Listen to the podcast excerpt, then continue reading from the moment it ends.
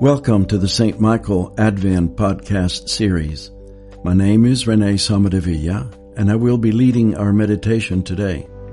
Our theme is this Advent is Prepare the Way. Join us as we ready ourselves for the coming of Christ again.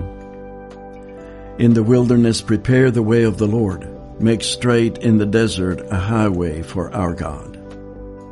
This is a reading from the Gospel according to St. Luke, beginning at chapter 1, verses 26 through 38. In the sixth month, the angel Gabriel was sent by God to a town in Galilee called Nazareth, to a virgin engaged to a man whose name was Joseph of the house of David. The virgin's name was Mary, and he came to her and said, Greetings, favored one, the Lord is with you. But she was much perplexed by his words and pondered what sort of greeting this might be. The angel said to her, Do not be afraid, Mary, for you have found favor with God. And now you will conceive in your womb and bear a son, and you will name him Jesus. He will be great, and will be called the Son of the Most High. And the Lord God will give to him the throne of his ancestor David he will reign over the house of Jacob forever, and of his kingdom there will be no end. Mary said to the angel, How can this be, since I am a virgin? The angel said to her, The Holy Spirit will come upon you, and the power of the Most High will overshadow you. Therefore the child to be born will be holy, and he will be called Son of God. And now your relative Elizabeth in her old age has also conceived a son, and this is the sixth month for her who was said to be barren, for nothing will be impossible with God. Then Mary said, Here I am, the servant of the Lord. Let it be with me according to your word. Then the angel departed from her. Here ends the reading. In today's reading, we find one of the most powerful and radical events in the history of mankind occurring in the story related to us in today's Gospel by St. Luke. God breaks through to become incarnate from a 14 year old virgin named Mary. An angel is sent to give her the news of how favored she was that God chose her to be the Theotokos, the God bearer in our world. How does one tell of this thundering event, this conversation between a young girl and a mighty angel of God?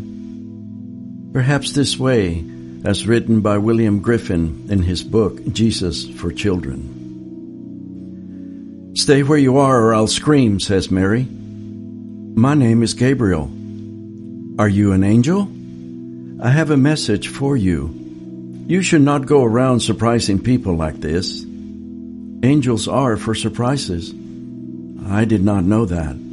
You're one of God's favorites. He wants you to know that. Well, thank you for telling me. And He wants to ask you a favor. He wants you to be the mother of His child, the child the scriptures speak of, the child that will save all the people of the world. Will you do God this favor? Does He have to ask? God always asks. He knows I read the scriptures and will do what he asks. Blessed are you among women. And the angel departed her. Although a fictional conversation, I had a like exchange with my four-year-old daughter when I was laboring over a sermon of the Annunciation. You see, I wanted to be so convincing, so knowledgeable, so powerful that lives would be changed after I delivered my sermon. As my daughter entered my study, I asked her about Mary and the angel Gabriel.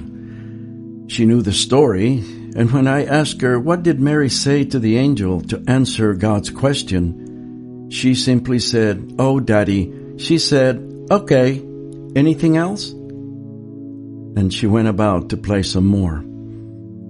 I learned out of the mouth of babes that my message could be carried by God and not necessarily by me.